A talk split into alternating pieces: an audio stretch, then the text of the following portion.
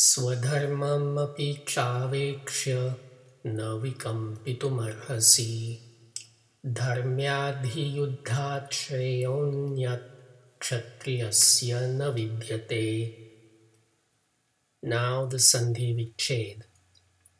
Swadharmam is the accusative form of a verb meaning personal duty. Api is a particle meaning even as in verse 29. Cha means and. Avekshya is a past participle form of a verb meaning to attend to or to consider for. Na is a particle of negation. Vikampitum is a form of a verb meaning to vacillate. Arhasi is the singular present tense second person form of a verb meaning to be worthy of or to deserve, as in the previous verse. Dharmyat is the ablative form of an adjective meaning righteous or virtuous. Hi is a particle giving verbal emphasis. So he is saying, indeed, outside a righteous war. Yuddhat is the ablative form of an adjective meaning war. Shreya is a noun meaning good fortune or benefit, as in verse 5. Anyat is a noun meaning anything else or outside of. Kshatriyasya is the possessive form of a noun referring to a particular caste Kshatriyas are the rulers, politicians, and soldiers in Hindu society.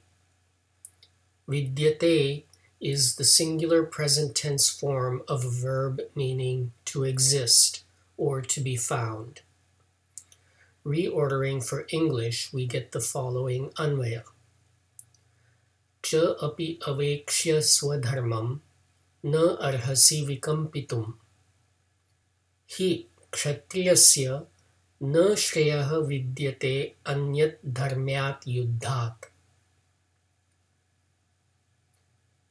And even having considered personal duty, you don't deserve to vacillate.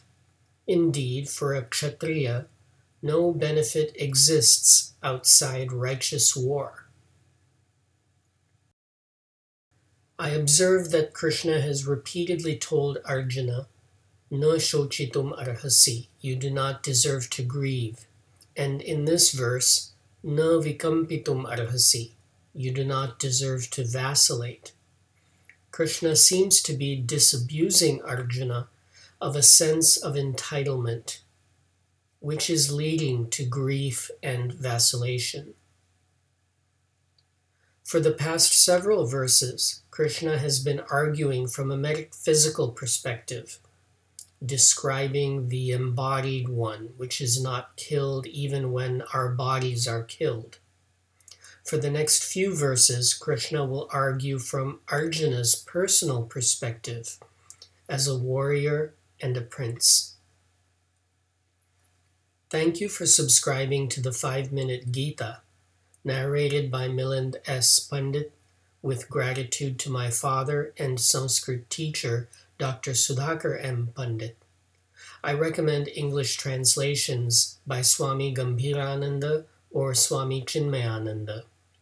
The late Dr. Sundar Hattangadi has also published Sandhi Vicheda and Anvaya, available online.